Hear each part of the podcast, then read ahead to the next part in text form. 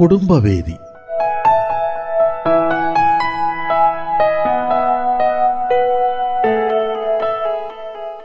കുടുംബവേദിയിൽ ഇന്ന് അതിരുകളില്ലാത്ത ജീവിതം. തയ്യാറാക്കിയത് പെറ്റിതെരേസ് S A B S ശബ്ദസഹായം Shaju P James Ajith Antony Nisha David and Sam Justin.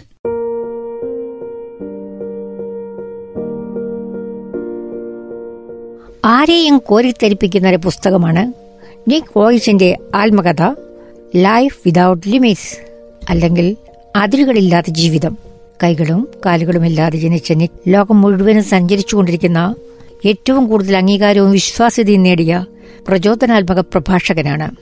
ഇന്റർനെറ്റിലെ Google search എഞ്ചിനിൽ നിക് വോയിജിസ് എന്ന് ടൈപ്പ് ചെയ്ത് പരതി നോക്ക്. നിക്കിന്റെ വീഡിയോ കാണാം. ആ വീഡിയോയുടെ ശീർഷകം നോക്കൂ. No arms no legs no worries കൈകളില്ല കാലുകളില്ല ആകുലതകളില്ല. വീഡിയോ കണ്ടാൽ നാം അത്ഭുതപ്പെടും. കൈയും കാലുമില്ലാത്ത നിക്ക് നീന്തു. ലൈഫ് വിതൗട്ട് ലിമിറ്റ്സ് ആരംഭിക്കുന്നത് നിക്കിന്റെ ഒരു പ്രഖ്യാപനത്തോടെയാണ്. കൈകളും കാലുകളും ഇല്ലാതെയാണ് ഞാൻ ജനിച്ചത്. പക്ഷേ ഞാൻ ശരിക്കും അനുഗ്രഹീതനാണ്. ഞാൻ അതിയായി സന്തോഷിക്കുന്നു. ആരെയും അതിശയിപ്പിക്കുന്ന പുഞ്ചിരിയുടെ സന്തോഷത്തിന്റെ ക്രെഡിറ്റ് മുഴുവൻ നിക്ക് നൽകുന്നത് അമ്മ ദുഷ്കയ്ക്കും അച്ഛൻ ബോറീസിനുമാണ്. ശരീരം കൊണ്ട് ഞാൻ വിരൂപനാണെങ്കിലും ഞാൻ പരിപൂർണനായ നിക് ബോയിച്ചാണെന്ന ബോധ്യം വന്നതോടെ ഞാൻ സന്തോഷം കണ്ടെത്തി. ഞാൻ ദൈവത്തിന്റെ സൃഷ്ടിയാണ്. ദൈവത്തിന്റെ പദ്ധതി അനുസരിച്ച് രൂപമെടുത്തവനാണ് ഞാൻ. ഞാൻ ഔദ്യോഗികമായി വികലാംഗനാണ്. പക്ഷെ ഞാൻ യഥാർത്ഥത്തിൽ പ്രാപ്തനാണ്. ദൈവം എന്നെ ഒരു പ്രത്യേക ദൗത്യത്തിനായി സൃഷ്ടിച്ചതാണ്. ഇരുപത്തിയഞ്ച് വയസ്സുള്ളപ്പോഴാണ് അമ്മ ദുഷ്ക നിക്കിനെ ഗർഭം ധരിക്കുന്നത് ഒരു സ്വകാര്യ ആശുപത്രിയിലെ പ്രസവ വാർഡിലെ ഹെഡ് നഴ്സായ ദുഷ്കയുടെയും അക്കൗണ്ടന്റായി ജോലി ചെയ്തിരുന്ന ബോറിസിന്റെയും ആദ്യത്തെ കൺമണി. ഗർഭവതിയായിരുന്നപ്പോൾ സകല മുൻകരുതലോടും കൂടിയാണ് ദുഷ്ക എല്ലാം ചെയ്തിരുന്നത്. ആഹാരക്രമം തുടർച്ചയായ വൈദ്യപരിശോധന കൃത്യസമയത്ത് മരുന്ന് ഏറ്റവും മികച്ച ഗൈനക്കോളജിസ്റ്റിനെ സ്ഥിരമായി കൺസൾട്ട് ചെയ്യുക.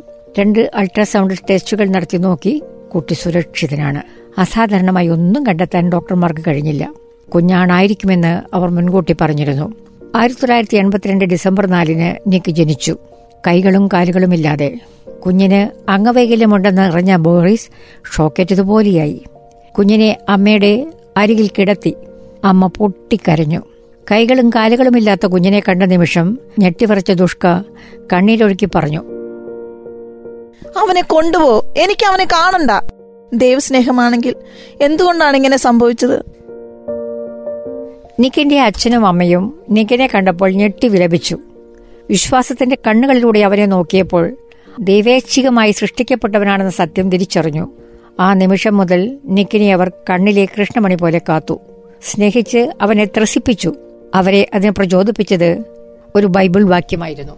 ദൈവത്തെ സ്നേഹിക്കുന്നവർക്ക് അവിടുത്തെ പദ്ധതി അനുസരിച്ച് വിളിക്കപ്പെട്ടവർക്ക് ദൈവമെല്ലാം നന്മയ്ക്കായി പരിണമിപ്പിക്കുന്നു. നിക്കിന് പതിമൂന്ന് വയസ്സായപ്പോൾ ഒരു ദിവസം കരഞ്ഞുകൊണ്ട് സ്കൂളിൽ നിന്ന് തിരിച്ചു വന്നു. അമ്മേ കൈയും കാലും ഇല്ലാതെ ഞാൻ മടുത്തു. അമ്മ പൊട്ടിക്കരഞ്ഞു. അവനെ ആശ്ലേഷിച്ചുകൊണ്ട് പറഞ്ഞു മോനെ നിനക്കായി ദൈവം ഒരു പദ്ധതി ഒരുക്കിയിട്ടുണ്ട്. സമയത്തിന്റെ തികവിൽ അത് ദൈവം അത് വെളിപ്പെടുത്തി തരും. നമുക്ക് കാത്തിരിക്കാം. ബൈബിൾ പറയുന്നില്ലേ ദൈവത്തിന്റെ ശക്തമായ കരത്തിന്റെ കീഴിൽ നിങ്ങൾ താഴ്മയോടെ നിൽക്കുമെന്ന് അവിടുന്ന് തക്ക സമയത്ത് നമ്മളെ ഉയർത്തും. നിക്ക് വിഷമിച്ചിരിക്കുമ്പോഴൊക്കെ അച്ഛൻ പറയുമായിരുന്നു. മോനെ നിക്ക് ദൈവത്തിന് ഒരിക്കലും തെറ്റുപറ്റില്ല.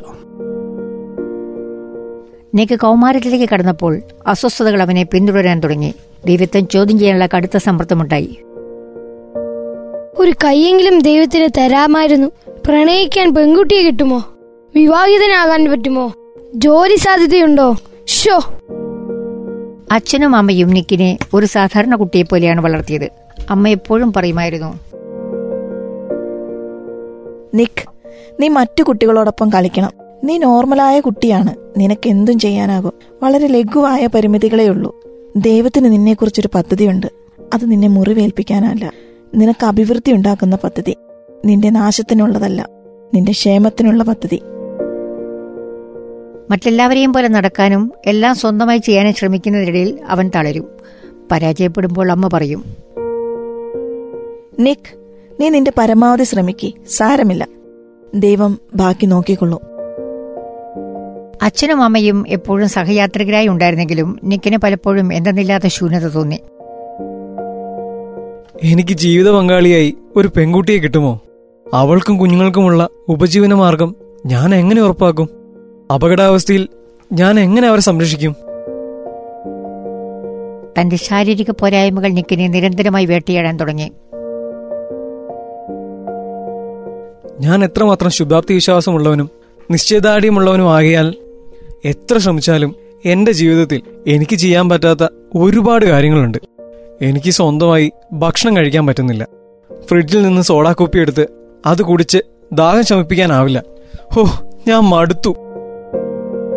നാളെകളെക്കുറിച്ചുള്ള ആകുലത പല രാത്രികളിലും അവന്റെ ഉറക്കം കെടുത്തി. അവൻ ഈശ്വരനോട് യാചിച്ചു. നീ എനിക്ക് കൈകളും കാലുകളും തന്നാൽ ഞാൻ ലോകം മുഴുവൻ സഞ്ചരിച്ച് നിന്റെ അനന്തമായ ശക്തിയെക്കുറിച്ച് പ്രഘോഷിക്കാം. പക്ഷെ അതൊന്നും സംഭവിച്ചില്ല. വിഷാദരോഗം അവനെ കീഴടക്കാൻ തുടങ്ങി. അവൻ ആത്മഹത്യ ചെയ്യാൻ തീരുമാനിച്ചു. ആയിരത്തി തൊള്ളായിരത്തി തൊണ്ണൂറ്റി മൂന്നിൽ ആയിരുന്നു നിക്ക് ആത്മഹത്യയെക്കുറിച്ച് ചിന്തിച്ചത്. ദൈവം എന്റെ ഉൾനൊമ്പരം മാറ്റുന്നില്ലെങ്കിൽ തിരസ്കരണവും ഏകാന്തതയും മാത്രമാണ് അവശേഷിക്കുന്നതെങ്കിൽ ജീവിതത്തിന് അർത്ഥം കണ്ടെത്താനായി ഒന്നുമില്ലെങ്കിൽ എല്ലാവർക്കും ഞാൻ ഭാരമാണെങ്കിൽ എനിക്ക് നെയ്തെടുക്കാനായി സ്വപ്നങ്ങൾ ഒന്നുമില്ലെങ്കിൽ ഞാൻ ഞാൻ എന്റെ ജീവിതം അവസാനിപ്പിക്കുകയാണ്. ആത്മഹത്യ ചെയ്യാനായി ബാത്റൂമിൽ കയറി പെട്ടെന്നാണ് അവന്റെ ഉള്ളിൽ ഒരു ചിത്രം മിന്നിയത്. എന്റെ ശവകുടീരത്തിന് മുന്നിൽ പൊട്ടിക്കരയുന്ന അച്ഛന്റെയും അമ്മയുടെയും അനുജന്റെയും അനുജത്തിയുടെയും ചിത്രം. ഞങ്ങൾ അവനെ വേണ്ടവിധം സ്നേഹിക്കാത്തതുകൊണ്ടാണ് അവൻ ആത്മഹത്യ ചെയ്തതെന്ന് അവർ വിളിച്ചു പറയുന്നുണ്ടായിരുന്നു. നിക്കിന് സഹിക്കാവുന്നതിലും അപ്പുറമായിരുന്നു ആ മിന്നിമറഞ്ഞ ദൃശ്യം. ആത്മഹത്യ ചെയ്താൽ തന്നെ ഇത്രയധികം സ്നേഹിക്കുന്ന അച്ഛനെയും അമ്മയെയും അവരുടെ മരണം വരെയും കുറ്റബോധം വേട്ടയാടുമെന്ന് തിരിച്ചറിഞ്ഞ നിക്ക് ആത്മഹത്യ ചെയ്യാനുള്ള തീരുമാനത്തിൽ നിന്ന് പിന്മാറി. ആ ഇരുണ്ട രാത്രിയിൽ ഞാൻ എന്റെ ജീവിതം അവസാനിപ്പിച്ചില്ല. പക്ഷേ ദൈവം എന്റെ ജീവിതം ഏറ്റെടുത്തു. ലക്ഷ്യബോധം സമ്മാനിച്ചു. എന്റെ ഡിപ്രഷൻ അപ്രത്യക്ഷമായി. പ്രശസ്ത പ്രചോദനാത്മക എഴുത്തുകാരനായ നോർമൽ വിൻസെന്റ് പീൽ ഉപദേശിക്കുന്നത് ഇങ്ങനെയാണ്. സാധാരണക്കാരനാകാതെ സാധ്യതക്കാരനാവുക. ജീവിതം എത്രമാത്രം അന്ധകാര നിബിഡമായിരുന്നാലും ബാഹ്യമായ കാഴ്ചപ്പാടുകൾക്കപ്പുറം മൂന്നാം കണ്ണു തുറന്ന് സാധ്യതകളുടെ വാതായനകളിലേക്ക് ചേക്കേറുക. ബൈബിളിലെ ഒരു ഭാഗം നിക്കിന് ആത്മാഭിമാനത്തിന്റെ അടിത്തറ പാകി ഒരിക്കൽ യേശുവിനോട് ഏറ്റവും പ്രധാനപ്പെട്ട ദൈവകൽപ്പനകൾ ഏതാണെന്ന് ശിഷ്യൻ ചോദിച്ചപ്പോൾ രണ്ട് കൽപ്പനകളെ പറ്റിയാണ് പറഞ്ഞത്. ഒന്ന് പൂർണ ആത്മാവോടും പൂർണ ഹൃദയത്തോടും പൂർണ ശക്തിയോടും കൂടി ദൈവത്തെ സ്നേഹിക്കുക. രണ്ട് നിന്നെപ്പോലെ നിന്റെ അയൽക്കാരനെ സ്നേഹിക്കുക. തന്നെ തന്നെ സ്നേഹിക്കുന്നത് സ്വാർത്ഥതയോ അഹന്തയോ അല്ല. പൂർണരായി ആരും ജനിക്കുന്നില്ല. ഇല്ലായ്മയിൽ ഫോക്കസ് ചെയ്യുന്നതിനു പകരം ദൈവം നൽകിയിട്ടുള്ള ദാനങ്ങളെ ഓർത്തും അനന്യത നിറഞ്ഞ ദൗത്യത്തെ കേന്ദ്രീകരിച്ചും ജീവിതം ക്രമപ്പെടുത്തുമ്പോഴാണ് അർത്ഥവും സാഫല്യവും ഉണ്ടാകുതെന്ന് നിക്ക് ആ തിരുവചനത്തിലൂടെ തിരിച്ചറിഞ്ഞു. നിക്ക് ഇപ്രകാരം പറഞ്ഞു. ജീവിതം ക്രൂരമാണെന്ന് അനുഭവപ്പെട്ടേക്കാം. ആ നിമിഷം പോരാടാനുള്ള ഊർജത്തിനായി ഉള്ളിലേക്ക് തിരിയുക. ഉൾബലം ക്ഷയിക്കുമ്പോൾ മുകളിലേക്ക് ദൃഷ്ടി തിരിക്കുക. അവിടെ അവിടെ ദൈവമുണ്ട്. സ്നേഹത്തിന്റെയും സഹനശക്തിയുടെയും മൂർത്തിഭാവം. ഈശ്വരൻ നിങ്ങളെ സൃഷ്ടിച്ചിരിക്കുന്നത് ഒരു പ്രത്യേക നിയോഗത്തിനാണെന്നുള്ള മറ്റാർക്കും പൂർത്തീകരിക്കാനാവാത്ത സവിശേഷ ദൗത്യത്തിനാണെന്നുള്ള യാഥാർത്ഥ്യത്തിലാണ് നിങ്ങളുടെ സൗന്ദര്യം. ആ നിയോഗം കണ്ടുപിടിച്ച് പ്രതീക്ഷയുടെ ഇന്ധനം അതിൽ നിറച്ച് ഈശ്വരവിശ്വാസത്തിന്റെ പാതയിലൂടെ സഞ്ചരിച്ച് നിങ്ങളുടെ അനന്യതയെ അതിന്റെ പരിപൂർണമായ സാധ്യതകളിലേക്ക് പുനഃപ്രതിഷ്ഠിക്കുക എന്നതാണ് നിങ്ങളെടുക്കേണ്ട വെല്ലുവിളി. നീക്ക് തന്റെ യുണീക്ക്നെസ് അതായത് അനന്യത കണ്ടുപിടിച്ചു. To be a motivation speaker പ്രചോദനാത്മക പ്രഭാഷകനാകുക. തന്റെ ദൗത്യം അതാണെന്ന് നിശ്ചയിച്ചുറപ്പിച്ചതിനു ശേഷം പിന്നീടുള്ള യാത്ര ആയാസരഹിതം ആയിരുന്നില്ലെന്ന് നിക്ക് പറയുന്നു. സഹതാപമല്ല അംഗീകാരമാണ് നിക്ക് തേടിയത്. ഔദാര്യത്തിന്റെ പിൻബലത്തിലല്ല അർഹതയുടെ മാനദണ്ഡത്തിൽ മോട്ടിവേഷൻ സ്പീക്കറായി വിളിക്കപ്പെടണമെന്നായിരുന്നു നിക്കിന്റെ ആഗ്രഹം. നിക്ക് അവസരത്തിനായി കാത്തിരുന്നു. ചെറുവേദികളിലായിരുന്നു തുടക്കം. കന്യപ്രസംഗം പെർഫെക്റ്റ് ആയിരുന്നില്ല. വാക്കുകൾ കൊഴുക്കുണ്ടായിരുന്നില്ല. ശരീരമാകെ വിറച്ചു. പ്രസന്നതയോടെ സംസാരിക്കാനായില്ല. പക്ഷേ സാവകാശം നിക്ക് പ്രഭാഷണ പാഠവും സ്വായത്തമാക്കി.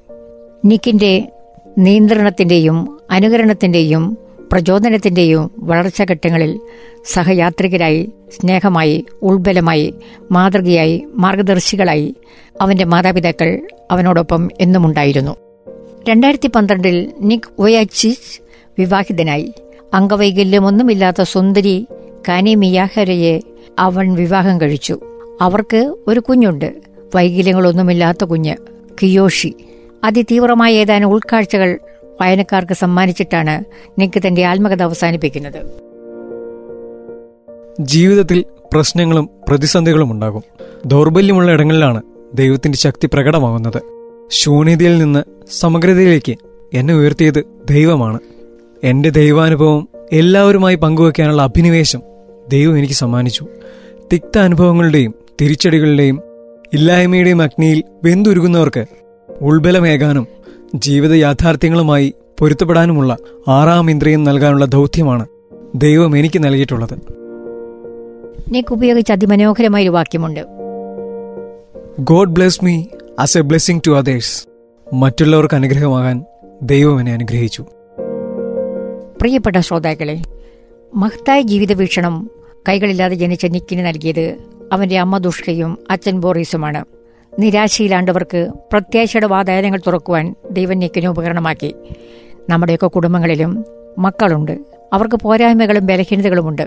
എങ്കിലും അവരെക്കുറിച്ചുള്ള ദൈവത്തിന്റെ പദ്ധതിയും ദൗത്യവും പൂർത്തിയാക്കാൻ അവരെ സഹായിക്കുകയാണ് മാതാപിതാക്കളെ നമ്മുടെ ധർമ്മമെന്ന് തിരിച്ചറിയുക. കുടുംബവേദിയിൽ ഇന്ന് ശ്രോതാക്കൾ കേട്ടത് അതിരുകളില്ലാത്ത ജീവിതം. തയ്യാറാക്കിയത് പെറ്റിത്തരേസ് S A B S. ശബ്ദസഹായം Shaju P James Ajith Antony Nisha David and Sam Justin